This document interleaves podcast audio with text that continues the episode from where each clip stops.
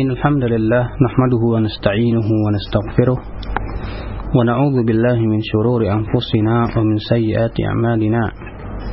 من يهده الله فلا مضل له ومن يضلل فلا هادي له. وأشهد أن لا إله إلا الله وحده لا شريك له وأشهد أن محمدا عبده ورسوله. قال الله تعالى في كتابه الكريم يا أيها الذين آمنوا ittaqullaha haqqa tuqatih wa la tamutunna illa wa antum muslimun. Amma ba'd. Ayol ikhwah kita melanjutkan kajian kita. Kitab al-wajiz fi fiqh sunnah wal kitab al-aziz.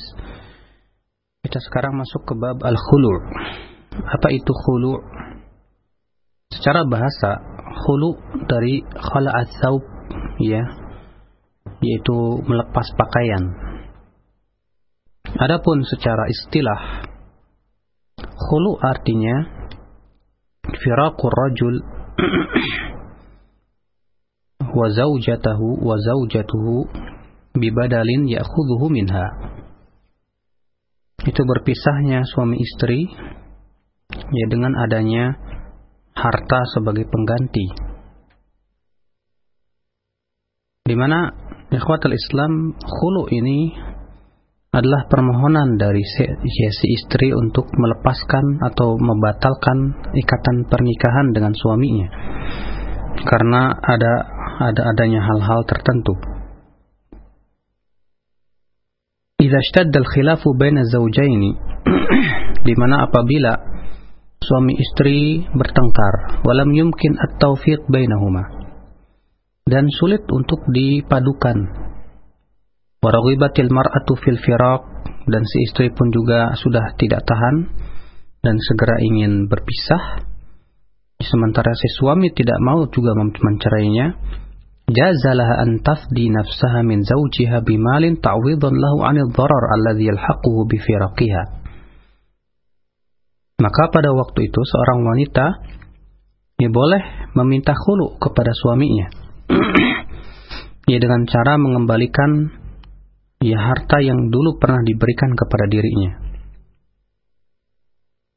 Sebagaimana Allah Subhanahu wa taala berfirman, "Wala yahillu lakum an ta'khudhu mimma ataitumuhunna syai'an illa an yakhafa alla yuqima hududallah."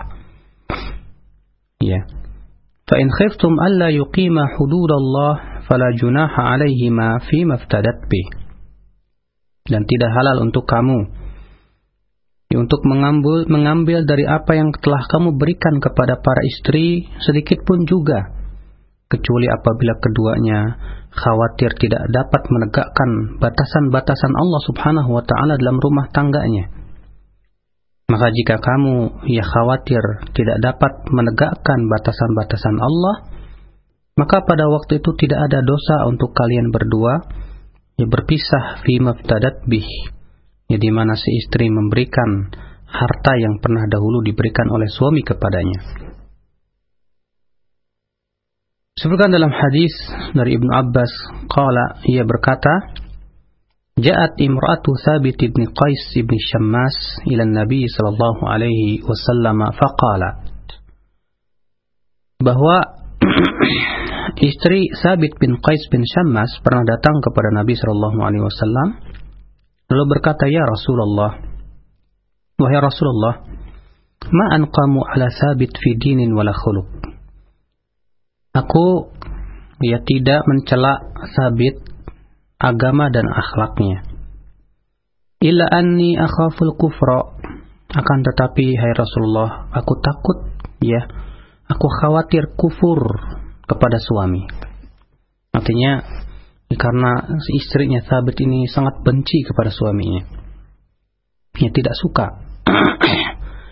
Faqala Rasulullah sallallahu alaihi wasallam maka Rasulullah sallallahu alaihi wasallam bersabda fataruddina alaihi hadiqatah maka engkau mengembalikan uh, kebun yang pernah dahulu diberikan oleh suamimu kata kepadamu Faqalat na'am orang wanita ini berkata iya Faraddat alaihi wa amarahu fafaraqaha.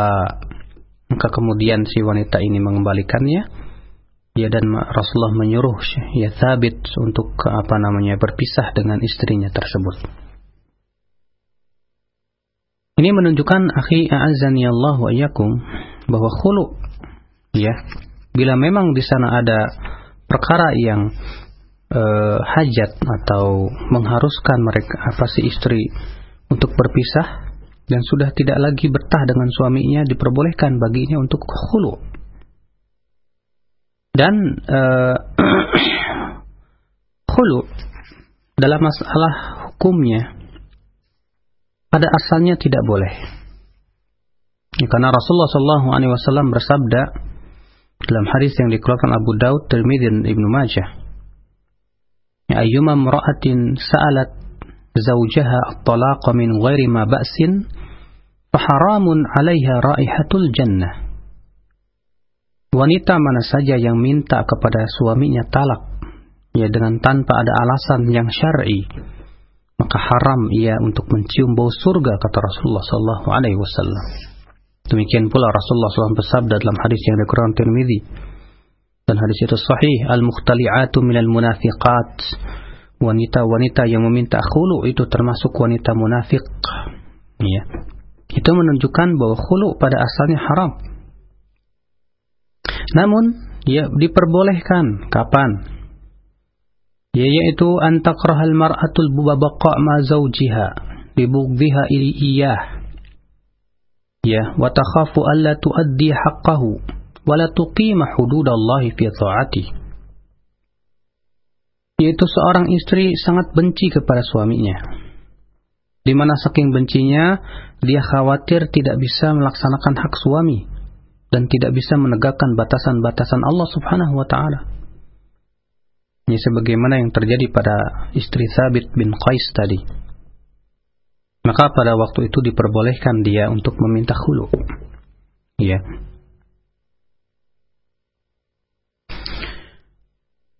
Yang kedua, hukumnya haram. Ya, jelas ini hukum asal. Ya, seperti misalnya seorang wanita dengan tanpa alasan syari, sama sekali tidak ada alasan. Ya, suaminya baik, suaminya sudah memberikan nafkah, ya, dan tidak pernah menzaliminya dan selalu berbuat baik kepadanya, tiba-tiba ia minta khulu. Maka yang seperti ini, sebagaimana telah kita sebutkan hadisnya, ya akhi, ya wanita seperti ini kata Rasulullah haram mencium bau surga dan dia termasuk wanita-wanita yang munafik. Na'udzubillah. Ikhwatal Islam a'azzani Allah wa iyyakum. Kemudian Khulu berbeda dengan tolak dan tolak bukan khulu. Dan ini pendapat yang sahih dan yang rajih yang dibela oleh Syekhul Islam Taimiyah dan Ibn Qayyim Al-Jauziyah. Berkata Ibn Qayyim, "Walladhi yadulu ala annahu laysa bitalaq" yang menunjukkan bahwasanya khulu itu bukan talak. Anna Allah Subhanahu wa ta'ala rattaba 'ala at-talaqi ba'da dukhul alladhi lam yastawfi 'adadahu thalathata ahkam. Kulluha muntafiyatun 'anil khulu' bahwa Allah Subhanahu wa taala memberikan tiga hukum ya kepada talak yang tidak ada dalam hulu. Yang pertama anna zauja ahaqqu birraj'ati fih. Dalam masalah talak, suami yang paling berhak untuk rujuk bukan istri. Sedangkan dalam masalah hulu tidak demikian. Ya. Sedangkan yang kedua, annahu masubun minas salas fala tahillu ba'da istifa'il adad ya bahwa talak itu tiga bab apa di mana apabila telah ditalak tiga ya maka talak bain kubro dan tidak boleh si suami kembali kepada istrinya kecuali apabila si istri menikah dengan laki-laki lain sedangkan khulu tidak demikian ya yang ketiga anal iddata salah satu quru Sedangkan apa yang namanya talak idahnya adalah tiga kali haid atau tiga kali bersih. Sedangkan hulu ya idahnya hanya satu kali haid saja. Ikhwatul Islam ya a'azzani Allah wa iyyakum. Maka dari perbedaan ini menunjukkan bahwa hulu ya, berbeda dengan talak. Akhul Islam a'azzani Allah wa iyyakum. Kemudian rukun-rukun khulu. Adapun rukun khulu ya akhi a'azzani Allah wa iyyakum. Yang pertama yaitu zauj, suami. Ya. Dan yang kedua yaitu zaujah, istri secara syariat. Ya, dan yang ke ya apa ini adalah merupakan rukun daripada khulu. Dan rukun yang ketiga adalah al-iwad, adanya harta sebagai ganti dari permintaan ya khulunya dia dari si istri. Artinya si istri harus memberikan ganti berupa harta ya, kepada suaminya. Namun para ulama berbeda pendapat mengenai e, kadar harta yang diberikan kepada is, suami. Sebagian ulama berkata bahwa yang diberikan oleh istri kepada suaminya ya seharga mahar yang dulu pernah diberikan kepada dirinya. Ya, sebagaimana ini adalah pendapat Al-Hanabilah. Ya, dan juga ini pendapat Ibnu Musayyib di mana disebutkan dalam hadis bahwa Nabi Shallallahu alaihi wasallam menyuruh untuk mengembalikan kebun uh, Sabit kepada istrinya yang meminta khulu ya apa dari istrinya yang meminta khulu. Dan dalam satu riwayat ada tambahan dan tidak boleh lebih dari itu. Kan tetapi e, sanatnya mursal Jumhur ulama berpendapat bahwa ya, harta yang diberikan oleh istri kepada suami sesuai dengan kedua keriduan dari kedua belah pihak. Walaupun si suami misalnya meminta seluruh harta. Ya, sebagaimana disebutkan dalam hadis anna Rubai' bintu Muawwidh haddatsatu anna ikhtala'at min zawjiha bi kulli syai'in tamlikuhu bahwa Rubai' binti Muawwidh dia pernah ia meminta khulu dari suaminya ya tapi suaminya meminta semua harta yang dimiliki oleh Rubai' maka kemudian Rubai' ia mengadu kepada Utsman bin Affan dan Utsman memperbolehkannya. Ya Demikian pula itu dari hadis Abdullah bin Umar radhiyallahu anhu. Adapun lafadznya yaitu yang menunjukkan kepada lafadz khulu seperti khala'tuka ya aku meminta lepas meminta fasakh nikah itu yang disebut dengan khulu karena khulu itu hakikatnya adalah fasakh ya yaitu melepaskan tali pernikahan antara suami dan istri. Dan hulu ya akhi tidak disyaratkan ya, dia harus bersih dari haid seperti halnya talak. Maka kalau si wanita sedang haid misalnya dan minta hulu ya atau misalnya dia sedang ya sudah dalam bersih tapi sudah dijimai meminta hulu maka itu diperbolehkan. Karena tidak ada eh, apa namanya syariat atau hadis atau dalil yang menunjukkan kepada hal itu. Dan ini semakin memperkuat bahwasanya khulu itu bukan talak. Ikhwatal Islam a'azzani Allah wa iyyakum. Adapun iddahnya sudah kita sebutkan bahwa yang rajih bahwasannya iddahnya wanita yang khulu itu satu kali haid saja. ya. Sebagaimana diriwayatkan dari Nafi' dari Ibnu Umar ia berkata, iddatul mukhtali'ah khay haidah bahwa idah wanita yang meminta khulu itu satu kali haid saja. Ini yang berhubungan dengan khulu. Sekarang kita masuk kepada pembahasan al-ila. Apa itu ila? Al-ila secara bahasa artinya sumpah. Adapun secara istilah, ila artinya half halifur zauji ala tarki wat'i zaujatihi muddatan muayyanah Seorang suami bersumpah untuk tidak mencampuri istrinya, artinya tidak mencimai istrinya beberapa waktu. Ya. Allah Subhanahu wa taala menyebutkan tentang masalah ila dalam Al-Qur'an Ya lilladzina yu'luna min nisaihim itu surat Al-Baqarah ayat 226 227 lilladzina yu'luna min nisaihim tarabbusu arba'ati ashhur. Ya bagi mereka yang ila bersumpah ya dari wanita-wanita dari istri-istri mereka yaitu bahwasanya dia tidak akan me mensetubuhinya ya. Tarabbusu arba'ati ashur maka boleh menunggu sampai empat bulan. Fa'infa'u jika mereka kembali ya fa innallaha ghafurur rahim. Maka Allah Maha Pengampun lagi Maha Penyayang. Wa in azamut talaq dan apabila sudah 40 bulan 4, 4, 4 bulan tersebut suksih suami kemudian berazam untuk mentalak fa innallaha sami'un alim. Maka sesungguhnya Allah Maha mendengar lagi Maha mengetahui. Ya. Ikhwatal Islam a'azzani Allah wa iyyakum. Apabila seorang suami bersumpah misalnya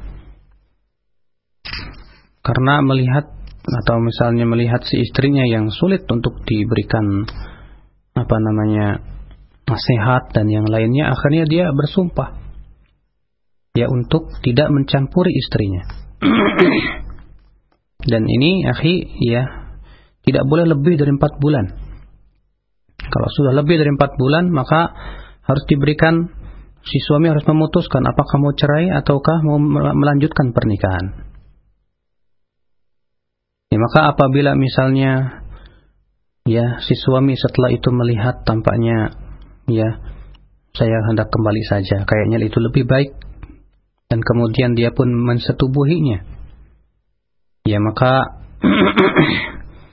ya pada waktu itu dia hendaknya membayar kafarat sumpah sebagaimana disebutkan dalam hadis bahwa Nabi Shallallahu alaihi wasallam bersabda man halafa ala yaminin fara'a ghairaha khairan minha falyati alladhi huwa khairun wal yukaffir an yaminihi siapa yang bersumpah dengan siapa yang bersumpah ya untuk melakukan suatu perbuatan lalu ia melihat ada perbuatan lain yang lebih baik dari itu, maka lebih maka hendaklah ia mendatang yang lebih baik dan ia membayar kafarat sumpahnya.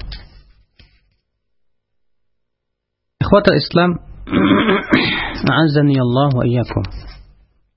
Rasulullah Shallallahu alaihi wasallam pernah bersumpah untuk tidak mencampuri istrinya selama sebulan lamanya.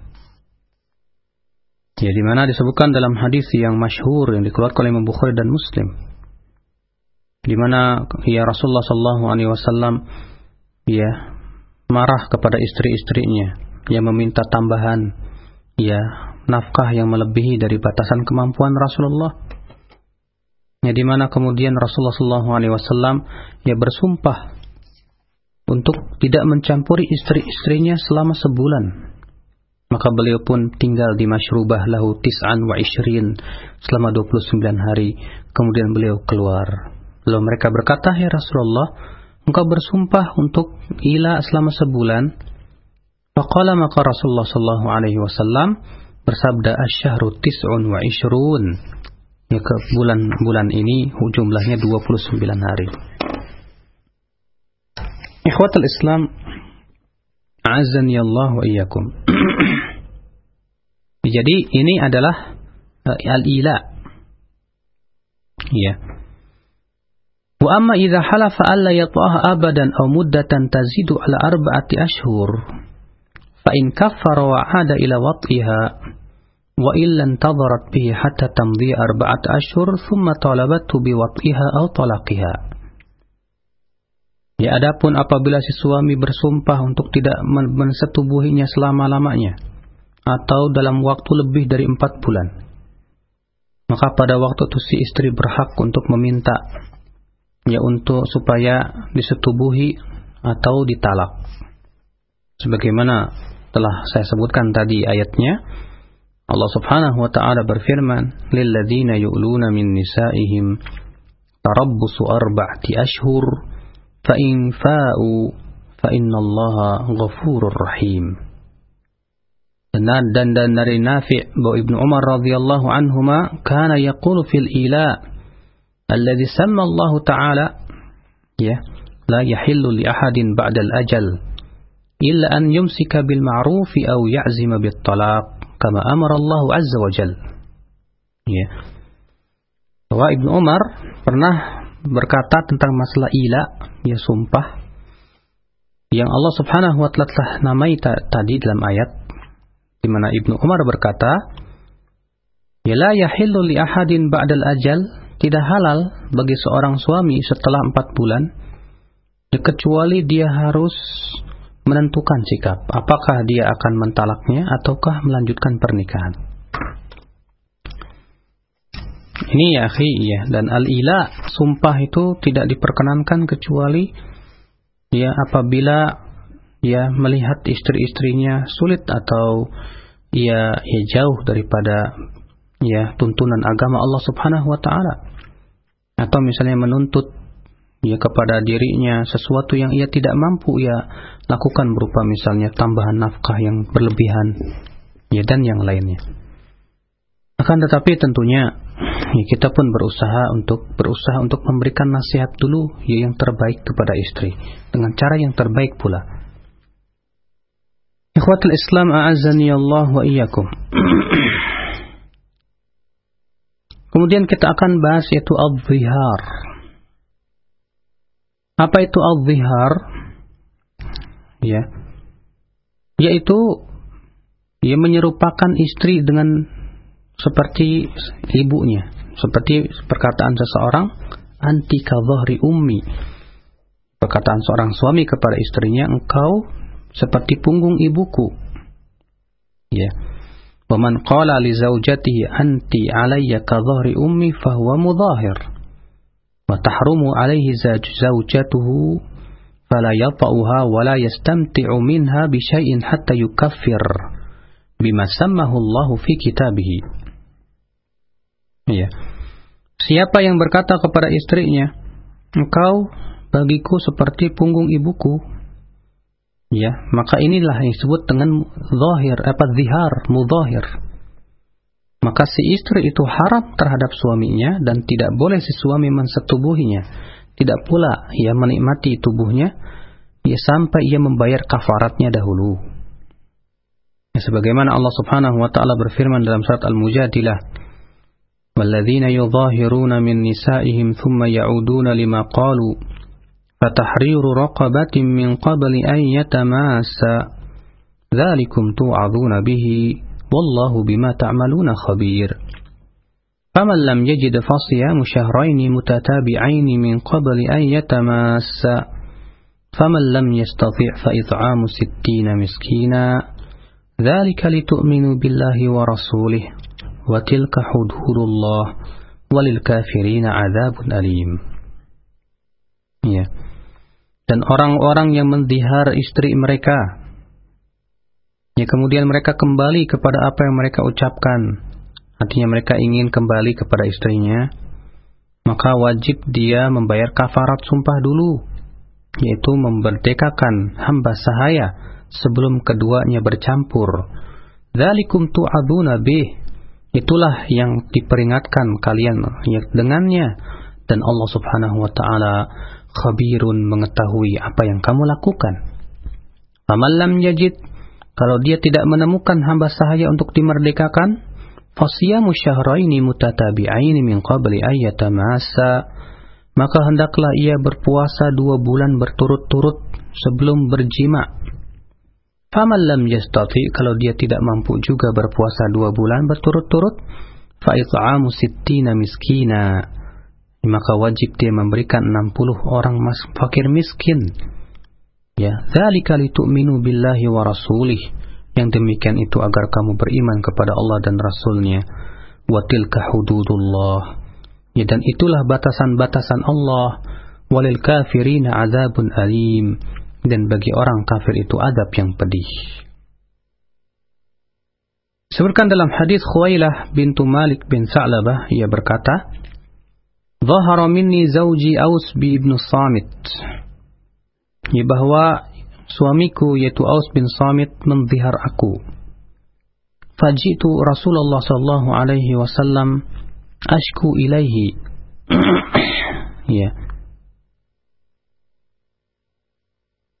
Maka aku pun datang kepada Rasulullah SAW mengadukannya.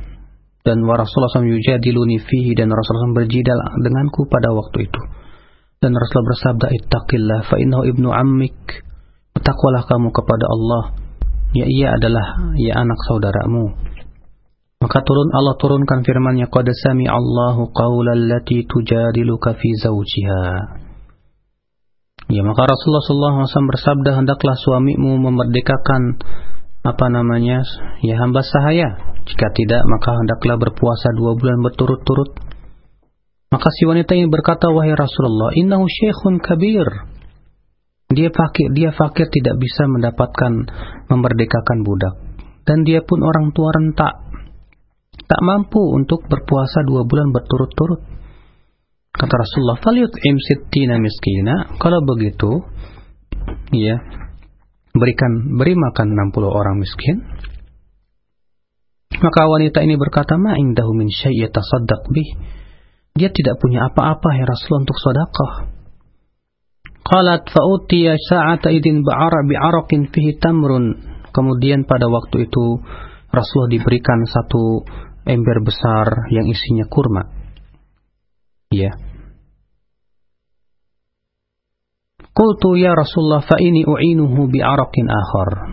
Lalu aku berkata, wahai Rasulullah, kalau begitu aku akan bantu dengan satu ember lagi yang besar. Qala qad ahsanti, engkau telah berbuat baik. Di mana si istri ini membantu suaminya.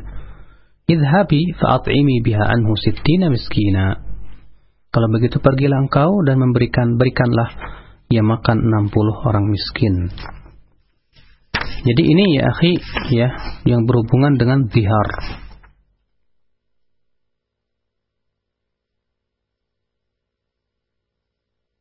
Akhal Islam a'azani Allah wa iyyakum.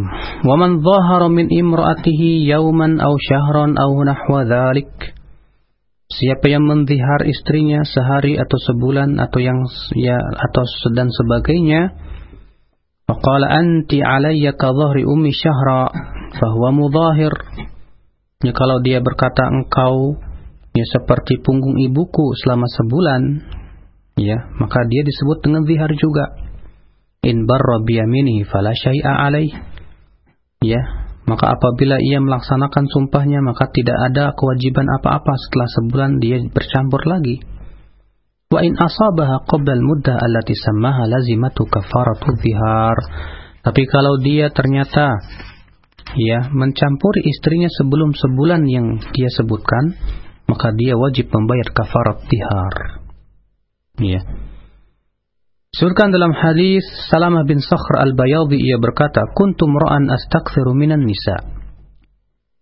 La ara rajulan kana yusibu min dhalika ma usib Ya berkata Salama aku seorang laki-laki ya yang memperbanyak wanita maksudnya istri dan aku tidak melihat ada seorang laki-laki yang menimpa seperti apa yang menimpa aku. Falamma dakhala Ramadan ketika masuk bulan Ramadan zahartu min imraati hatta yansalikha Ramadan. Ya aku menzihar istriku sampai selesai Ramadan. Fa bainama hiya tuhaddithuni dzata lailah ketika si wanita ketika istriku eh, dia berbicara denganku suatu malam ini menunjukkan akhi wanita yang dizihar tetap tinggal di rumah suami ya tidak keluar in kasyafa li minha ternyata bagian tubuh istriku sebutkan dalam satu riwayat betisnya ya terlihat olehku. Ya bagaikan apa rembulan. Ya maka apa yang terjadi hawa syahwatnya naik. Fawasabtu alaiha fawaqa'tuha maka aku pun menerjangnya dan menjimainya. Ya enggak tahan falamma asbahtu ghadawtu ghadawtu ala qaumi ya ketika sudah masuk pagi aku pun pergi kepada kaumku dan aku mengabarkan tentang kabarku itu maka mereka berkata saluli maka aku berkata kepada mereka saluli Rasulullah tolonglah tanyakan kepada Rasulullah apa jawab kaumku? Ma kunna naf'al. Kami tidak mau melakukan itu. Idzan yanzilallahu fina kitaban. Kalau begitu Allah akan turunkan ya suatu ayat tentang kita. Ya, au yakunu fina min Rasulullah sallallahu alaihi wasallam qaulun atau Rasulullah SAW mengatakan ya kata-kata tentang kita sehingga kita pun menjadi aib. Walakin sawfa nusallimuka bi jariratika idhab anta fadhkur sya'naka li Rasulillah SAW. Ya, kalau begitu kamu pergilah sendiri. Ya. Fakharajtu hatta jituhu. Kata Salama, aku pun keluar dan aku pun mendatangi Rasulullah Sallallahu Alaihi Wasallam dan mengabarkan kabarku itu. Faqala Rasulullah, anta bidak. Maka Rasul bersabda, engkau melakukan itu? Aku berkata, ana bidzak, wa ana ya Rasulullah, sabirun li hukmillahi alai. Iya wahai Rasulullah, aku melakukan itu. Ini aku wahai Rasulullah, aku sabar menghadapi hukum Allah. Ya terserah Allah mau mau apakan aku. Subhanallah, ya keimanan para sahabat. Qala maka Rasulullah sallallahu alaihi wasallam bersabda, "A'tiq raqabah." Ya bebaskan seorang budak. Qala qultu walladhi ba'atsaka bil haqq. Aku berkata, demi zat yang telah mengutusmu dengan kebenaran. Ma asbahtu amlik illa raqabati hadhihi. Aku tidak memiliki apa-apa kecuali ya leherku ini ya Rasulullah. Qala fasum syahraini mutatabi'ain. Kata Rasulullah, kalau begitu berpuasalah dua bulan berturut-turut. Maka aku berkata, wahai Rasulullah, wahal dakhala alayya ma dakhala minal bala illa bis saum? Wahai Rasulullah, musibah yang paling besar bagiku adalah puasa karena aku sudah tua. Qala fatasaddaq aw at'im sittina miskina. Kalau begitu, kamu bersedekahlah dan ya berikan makan 60 orang miskin. Aku berkata, "Walladhi ba'atsaka bil haqq, laqad bitna lailatana hadhihi ma lana min asya." Wahai Rasulullah, ya malam ini saja saya nggak punya nggak dapat makanan apa-apa buat makan. Qala fadhhab ila sahibi sah sadaqa bani Zuraik faqul lahu falyadfa'ha ilaik wa at'im sittina miskina wa bi baqiyatiha. Kalau begitu pergilah kepada ya pemilik sodakoh Bani Zuraik, katakan kepadanya, tolong ya berikan kepadaku sodakoh itu, dan kemudian bayar, ya berikan makanan 60 orang miskin, dan sisanya silahkan engkau ya menggunakannya. Hal Islam dan yang harus diketahui bahwa zihar pada asalnya hukumnya adalah haram. Ya, karena itu termasuk perkataan yang mungkar. Makanya Allah Subhanahu wa taala mengingkari Allah berfirman, "Alladzina yudhahiruna minkum min nisa'ihim ma hunna ummahatihim in ummahatuhum illa allai waladanahum wa innahum la yaquluna munkaran minal qawli wa zura." Wa inna Allah laghafurur rahim. Allah Subhanahu wa taala berfirman, "Walladzina yudhahiruna minkum min nisa'ihim." Dan orang-orang yang mendihar istri-istri mereka padahal istri-istri mereka bukanlah ibu-ibu mereka. Ya, dan ibu-ibu mereka itulah yang melahirkan mereka. Wa innahum layaqulun dan mereka mengucapkan kata-kata yang mungkar ya dan kedustaan Wa innallaha laghafurur rahim. Dan sesungguhnya Allah Maha Pengampun lagi Maha Penyayang.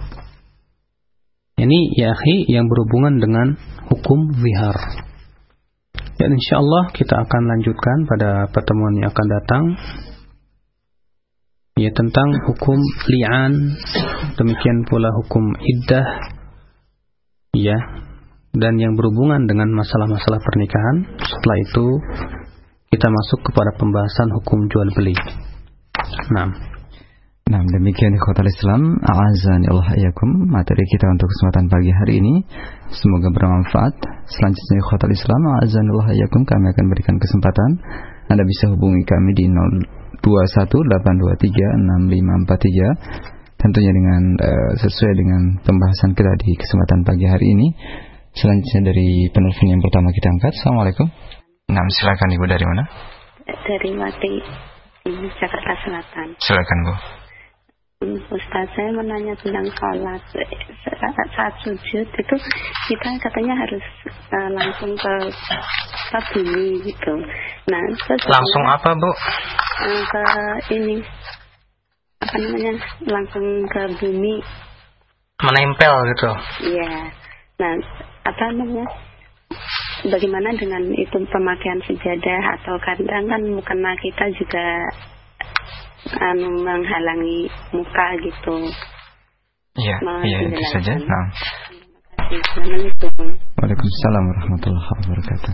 Iya, e, memang pada asalnya ya yang di yang apa yang bag, lebih bagus itu jidat itu menyentuh bumi. Namun tidak mengapa apabila kita sujud di atas sejadah atau di atas kain atau yang lainnya sebagaimana pernah Rasulullah SAW melakukan itu. Demikian pula kalau jidat kita terhalang sebagaimana Rasulullah pernah memakai ya sorban dan tentunya sorban ya pastilah akan menghalangi sebagian jidat. Maka dari itu ya kalau kita sholat di atas sejadah sah sebagaimana Rasulullah pernah sholat di atas tikar. Ya, sebagaimana disebutkan dalam hadis Anas bin Malik bahwa Rasulullah SAW diundang oleh Ummu Sulaim untuk sholat di rumahnya. Yang kemudian ya Anas pun menyediakan apa membentangkan tikar yang sudah menghitam kaki karena saking lamanya dipakai. Yang kemudian Rasulullah memercikinya dengan apa uh, apa dengan uh, air lalu kemudian Rasulullah sholat di atas tikar. Sebagaimana juga disebutkan dalam hadis bahwa para sahabat apabila di waktu panas yang sangat mereka membentangkan kain-kain mereka di atas ya jidatnya sehingga mereka tidak kepanasan maka ini semua diperbolehkan dan sah salatnya. Nah. Taib. Selanjutnya kami berikan kesempatan kembali untuk Anda penelpon untuk yang kedua dan tentunya kami harapkan pertanyaan sesuai dengan tema kita di kesempatan pagi hari ini. Anda bisa hubungi kami di 0218236543. Assalamualaikum. Waalaikumsalam warahmatullahi wabarakatuh. Ibu. Uh, dari Umum Irian, di Hutan Kayu. Iya, uh, silakan Ibu. Uh, Ustaz, bagaimana dengan hukum zihar itu kebalikannya Ustaz?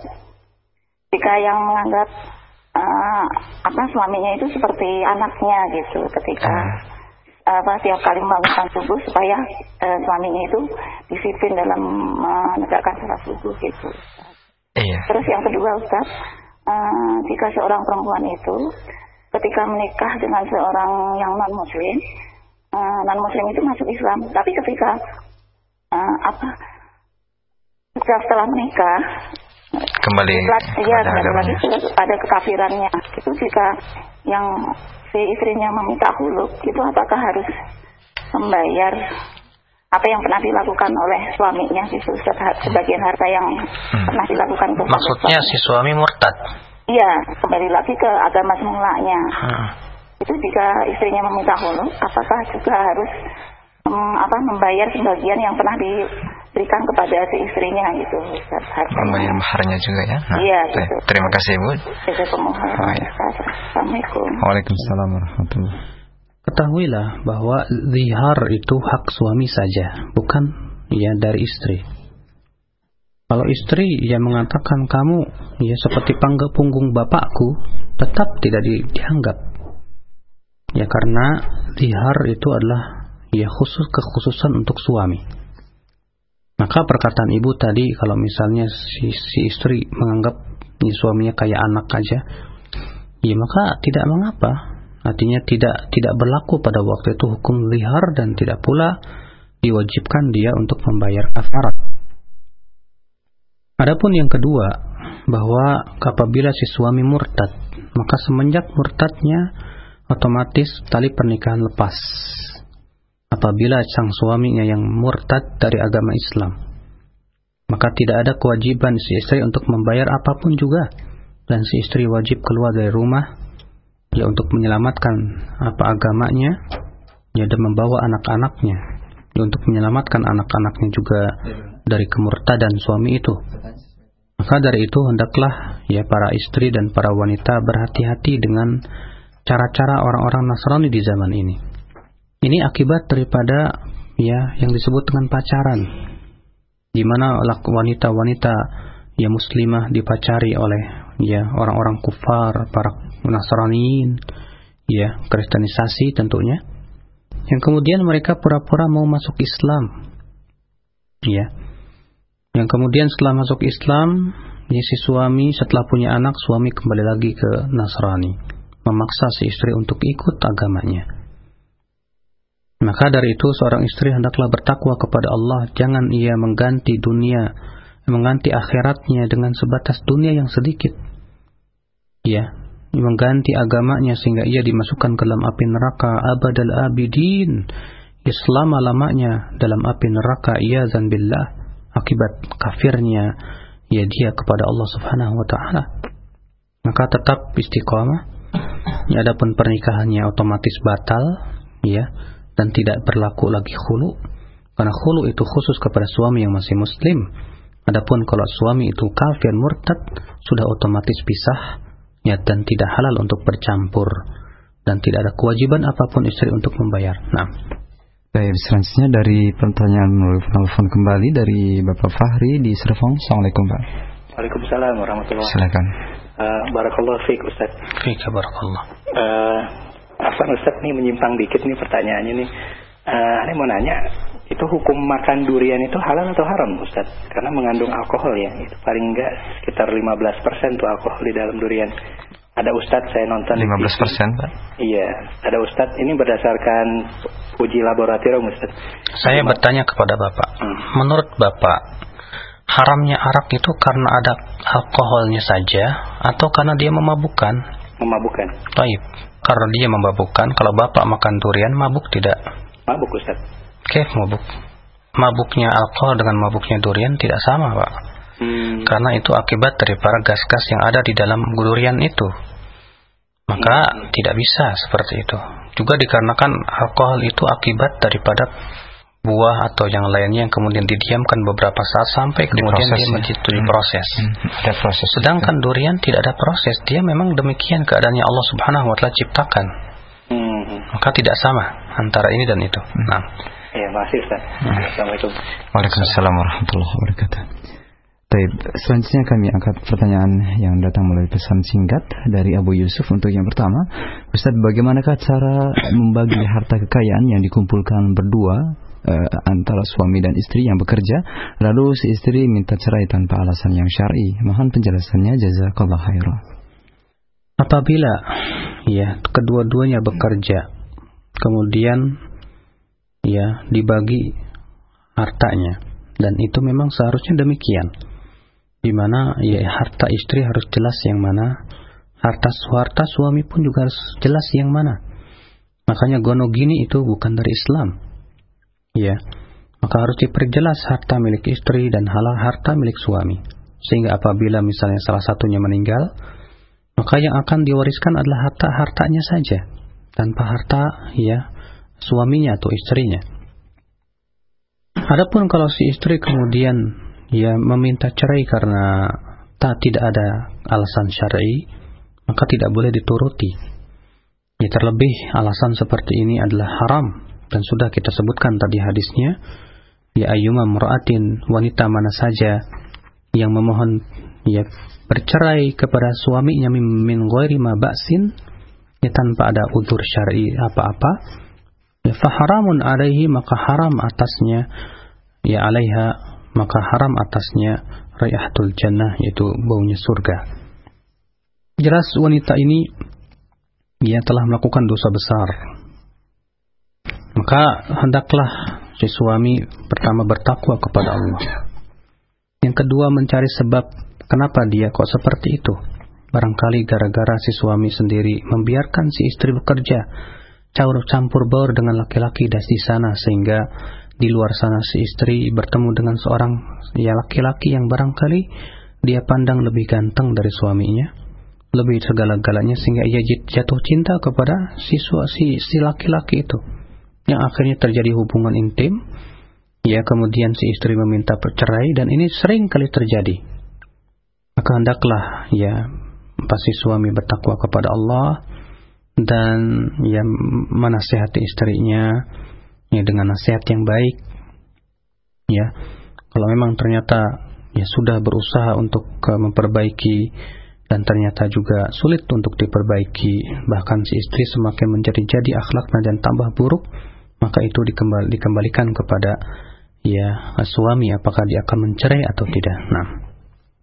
Baik, selanjutnya dari Abu Fathi di Jakarta yang bertanya melalui pesan singkat kembali, Ustadz apakah alasan tidak mencintai suami e, karena suami tidak pernah bersikap lembut merupakan alasan yang syar'i bagi seorang istri untuk mengajukan khulu? Uh, tidak mencintai suami karena kekasaran dia. Ya, dan suka menampar dan menzalimi.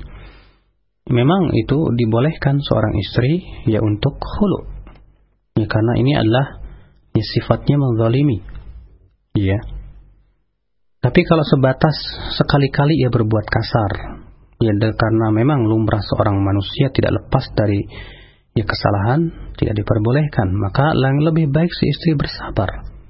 Dan bersabar itu lebih baik dan lebih besar pahalanya di sisi Allah Subhanahu wa taala. Nah.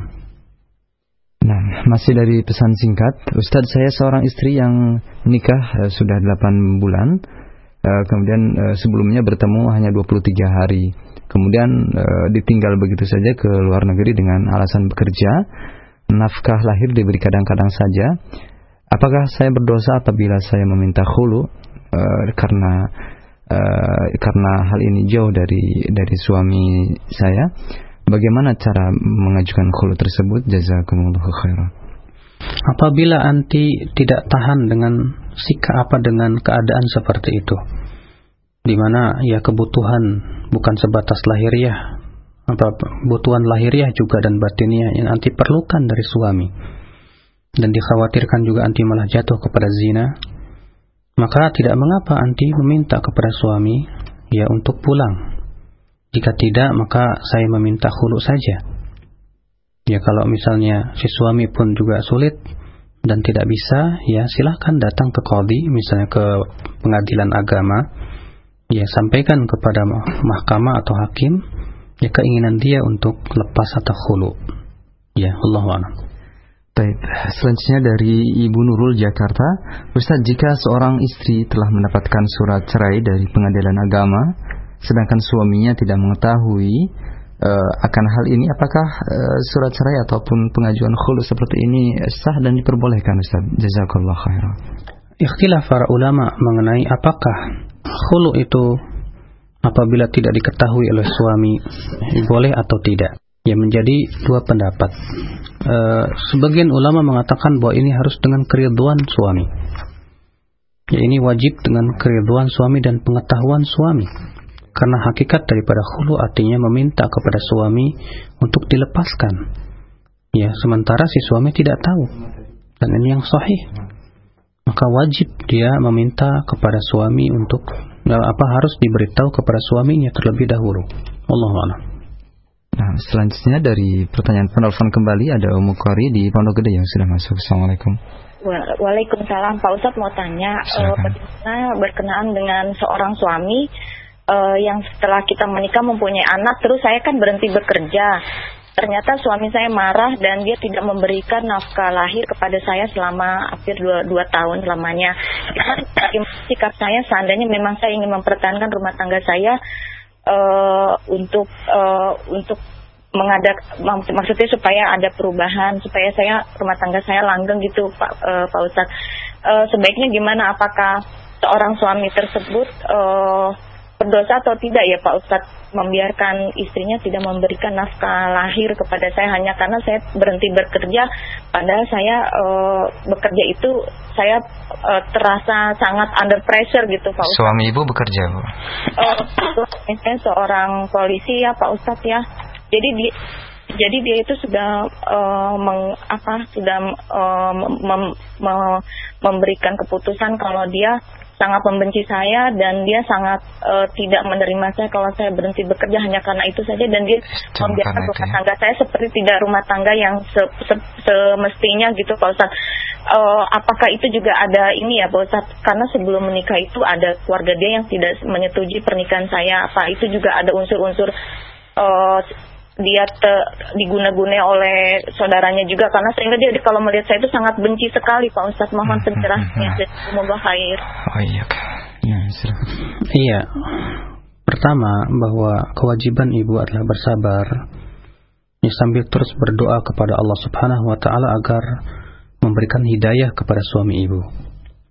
Ya, sambil terus kita memberikan nasihat yang baik, ya, bawakan hadis-hadis, ayat-ayat bahwa seorang istri kewajiban dia adalah untuk berada di rumah dan untuk mengurus ya apa yang ada dalam rumahnya, mendidik anak dan yang lainnya. Sebagaimana Allah berfirman, "Waqarna fi buyutikun." Ya dan hendaklah kalian wahai para wanita ya tinggal di rumah-rumah kalian. Di sini Allah memerintahkan para wanita untuk tinggal di rumah. Ya, pada asalnya wanita bukan untuk bekerja. Yang bekerja dan mencari nafkah adalah suami dan itu adalah kewajiban suami. Ya, sampaikanlah kepadanya. Kalau memang ternyata tidak bisa menyampaikannya, barangkali ibu bisa menyampaikan kepada atasan Pak polisi itu.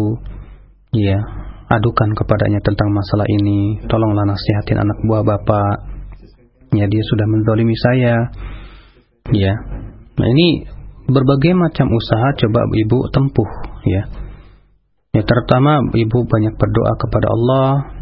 Ya banyak eh, banyak mendekatkan diri kepada Allah agar Allah membalik, membolak, membalikkan hati dia dan memberikan hidayah kepada hatinya dan kita memohon kepada Allah agar ibu ya, diberikan kemudahan dalam seluruh urusan ibu dan diberikan kesabaran dan memberikan kepada ibu ya berbagai macam keberkahan ya dan hidayah tentunya dari Allah Subhanahu wa taala. Nah. Mengenai tadi disebutkan bahwa bisa jadi ada diguna-guna dari saudaranya sendiri bagaimana sih mengenai sihir? Allah alam saya tidak tahu tentang masalah itu. Hmm. Apakah dia memang diguna-guna atau tidak?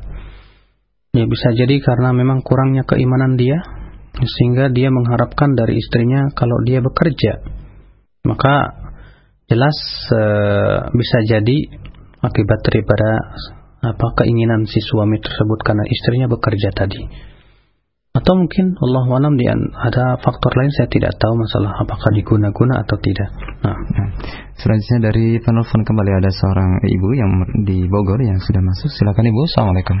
Assalamualaikum warahmatullahi wabarakatuh Pak Ustaz Assalamualaikum warahmatullahi eh, wabarakatuh uh, Saya dari Bogor uh, Saya mempunyai latar belakang uh, Dulu saya uh, Karena memang keilmuan saya yang terbatas ya.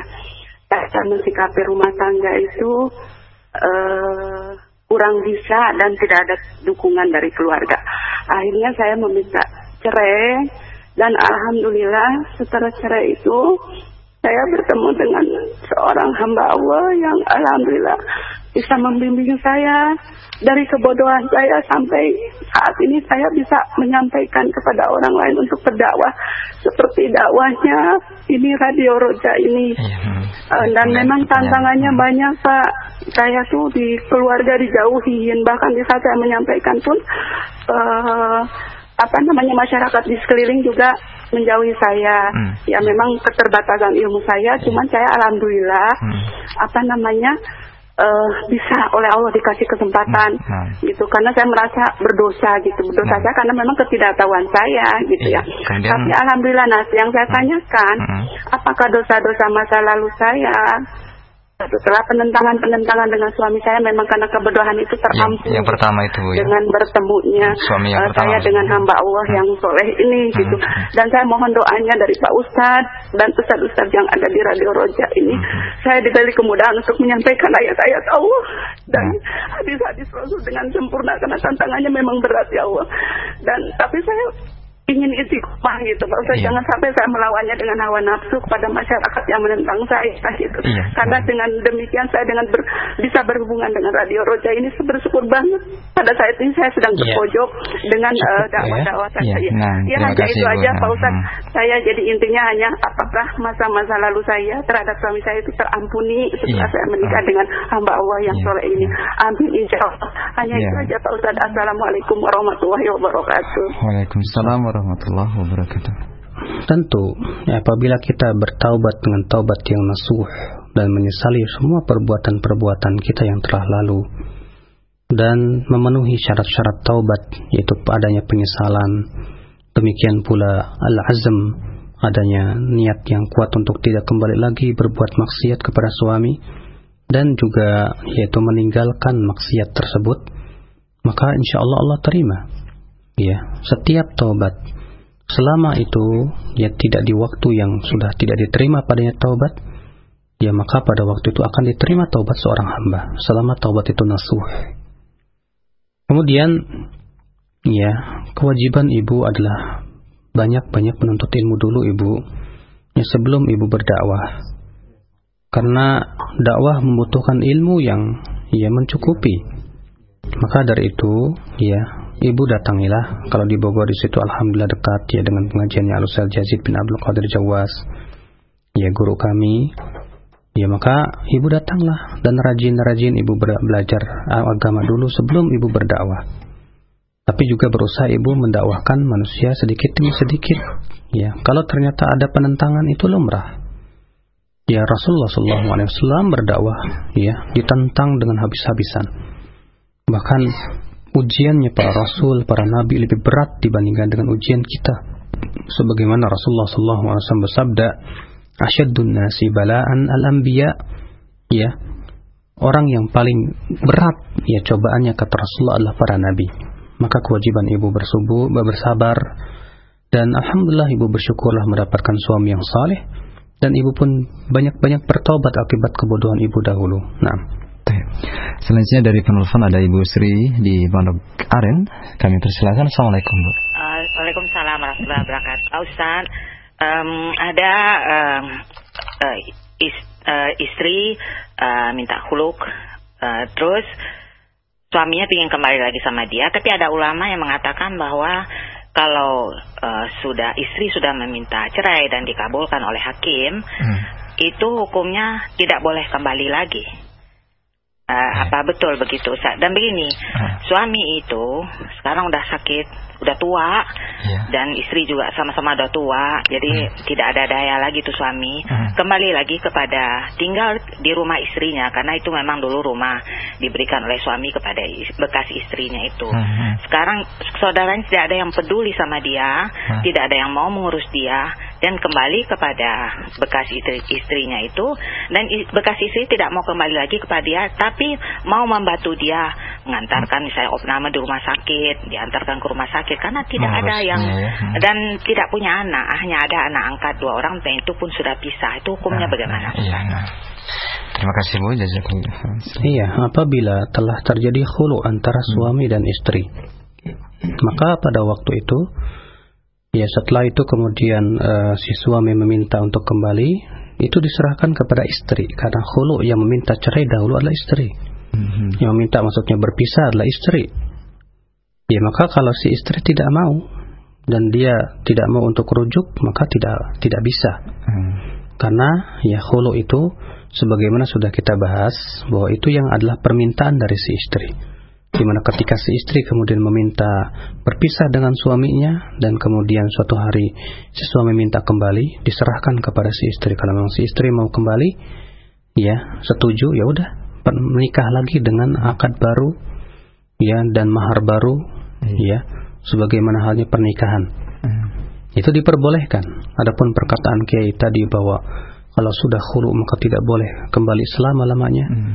ini kaul perkataan yang tidak pernah diucapkan oleh satupun ulama di zaman dahulu e, kemudian ya kalau ternyata si istri atau si wanita ini mau berbuat baik kepada laki-laki ter tersebut maka itu kebaikan akan tetapi berhati-hati dengan seperti berdua-duaan dan yang lainnya karena tanpa mahram dan dia bukan mahram dia. Hmm. Apalagi ya. satu rumah saja. Apalagi satu rumah. Jelas ini tidak diizinkan pula oleh syariat. Harus ada mahram di situ. Namun kalau kondisinya sudah eh, sama-sama tua bagaimana sih? Ya, kalau memang keadaannya misalnya dia seperti itu sangat tua dan sangat butuh pertolongan. Hmm. Ya sehingga ini mimbabit darurah yang sangat terpaksa sekali Ya, semoga Allah memaafkan. Nah. nah, dari selanjutnya dari pesan singkat kembali dari Ibu Yani di Bekasi yang berikut ini, Ustaz saya boleh tidak untuk meminta khulu dari suami yang terlibat permasalahan narkoba dan saat ini dalam uh, masa pidana dan di penjara, bagaimana Ustaz? Boleh tidak bagi kami untuk mengajukan khulu?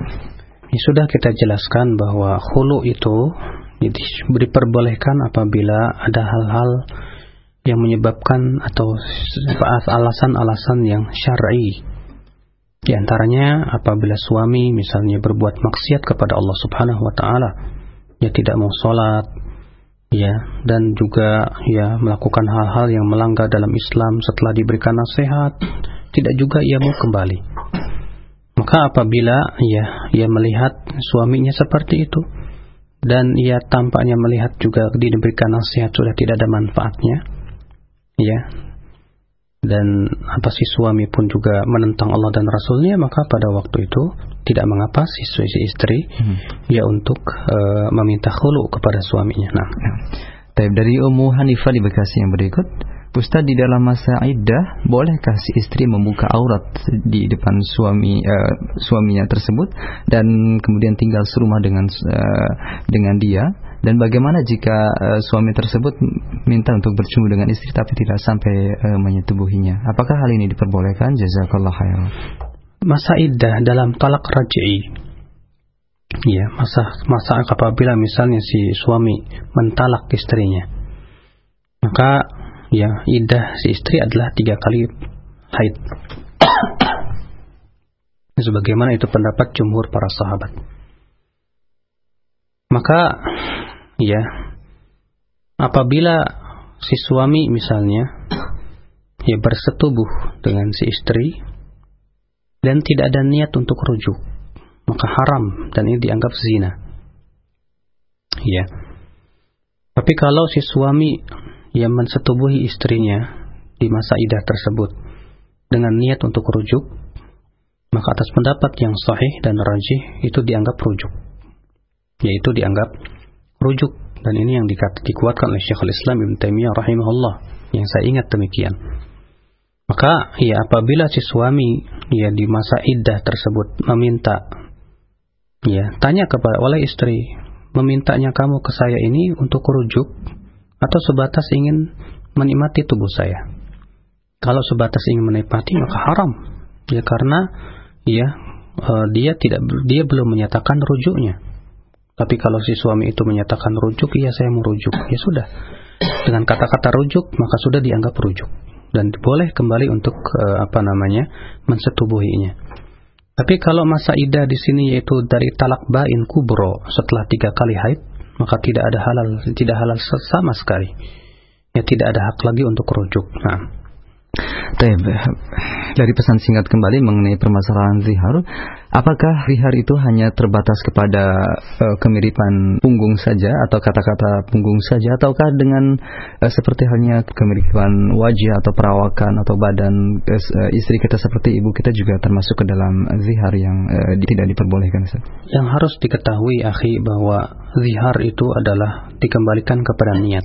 Di mana apabila seseorang mengatakan ya zihar maksudnya adalah dia mempersamakan dengan is dengan is dengan dengan dengan ibunya dalam artian dia tidak mau mencampurinya hmm. itu maksud tujuan daripada zihar yeah. adapun sebatas yang mengatakan wajahmu kok ya mirip ibuku ya yeah. itu tidak mengapa kalau memang ternyata ke kenyataannya demikian dan tidak ada niat hmm. untuk ke apa namanya tidak mencampurinya sebatas ya pengabaran saja. Ya. Tapi kalau dia mengatakan begini, wajahmu kayak kayak ibuku, ya niatnya bahwa dia tidak mau mencampurinya, tetap jatuh zihar. Ya karena zihar itu artinya tujuannya adalah yaitu dalam rangka yaitu e, namanya tidak mencampuri istri. Hmm. Ya. Zihar. Ya. Apa namanya? Zihar itu yang mempersamakan suami apa si istri dengan dengan siapa itu dengan ibu hmm. ya di mana ia tidak ya dia sudah yang muka merupakan lafaz yang menunjukkan kepada bahwa dia sudah tidak ada keinginan lagi kepada si istri itu. Hmm. Allah Baik. Pertanyaan berikut dari Pak Daryono di Lampung yang bertanya, Ustadz, dosakah ana apabila tidak uh, tidur bersama istri karena menghindari air kencing dalam hal ini uh, ompol anak-anak yang anak khawatir hal itu kemudian menodai pakaian-pakaian anak. Demikian jazakallah khairan. Tidak mengapa. Yang lebih bagus lagi ya kalau si anak itu simpanlah di sebuah tempat uh, apa tidur khusus untuknya. Hmm, dipisahkan Dipisahkan ya. Terlebih apabila si anak itu sudah ya mencapai usia mumayyiz. Hmm. Maka harus dipisahkan antara ya ranjang bapak ibunya dengan dia. Bahkan bukan cuma ranjang, kamarnya dipisahkan. Ya, sebab anak kalau sudah memayis dan sudah mengerti akan berakibat buruk kelak ya terhadap psikologi dan pendidikan. Maka e, kalau memang ternyata si anak itu masih bayi dan butuh ya si mungkin suatu malam karena nangis biar ibunya nggak capek-capek ya maka tidak mengapa si suami kemudian tidur di tempat lain ya Allah Nah, selanjutnya pertanyaan terakhir dari Umu Akil di Subang. Ustadz, manakah yang lebih utama bagi seorang istri yang tidak lagi mencintai suaminya? Apakah lebih utama bercerai sebagaimana dibolehkan oleh syariat ataukah bertahan dan bersabar berupaya untuk mencari pahala dari hal ini dan apakah dengan bersabar hidup dengan suami yang tidak dicintai itu maka hal ini merupakan sebuah keutamaan tersendiri dari seorang istri jazakallah khairan. Pertama, harus dipertanyakan mengapa dia tidak mencintai suami. Karena ya dahulu ketika dia menikah, ya, apakah dia dulu pernah mencintainya? Ya. Kemudian dulu pernah mencintai, kemudian sekarang sudah tidak cinta. Ini jadi pertanyaan kenapa? Apabila tidak cintanya karena Allah, dalam artian si suami memang ya buruk akhlaknya, ya tidak mau mentaati Allah dan Rasulnya, maka benci seperti ini benci yang syar'i dan hal ini membolehkan seseorang untuk hulu. Ya. Tapi apabila uh, tidak cinta ini karena apa uh, apa namanya? Terkadang setan datang menggoda ya akibat daripada mata yang tidak ditahan ya, sehingga dia melihat laki-laki sana sini akhirnya membanding-bandingkan dengan lelaki di luar sehingga akhirnya dia tidak lagi cinta kepada suaminya karena ada laki-laki lain yang lebih baik. Maka ini adalah merupakan godaan syaitan. Ataukah karena cinta itu hilang?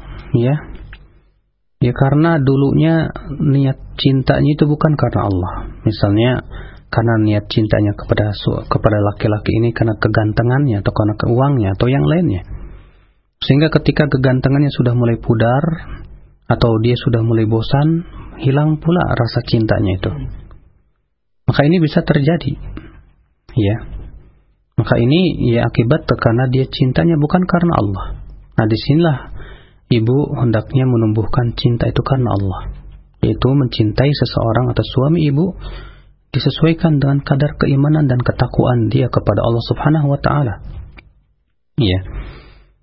Kalau ibu mau bersabar, jelas itu pahalanya besar di sisi Allah Subhanahu wa taala. Ya dan terus bisa melaksanakan hak sebagai seorang istri terhadap suaminya.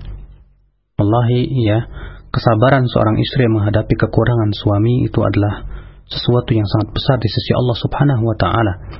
Maka ya itu yang lebih baik tentunya. Nah. Nah, pertanyaan terakhir untuk kesempatan pagi hari ini.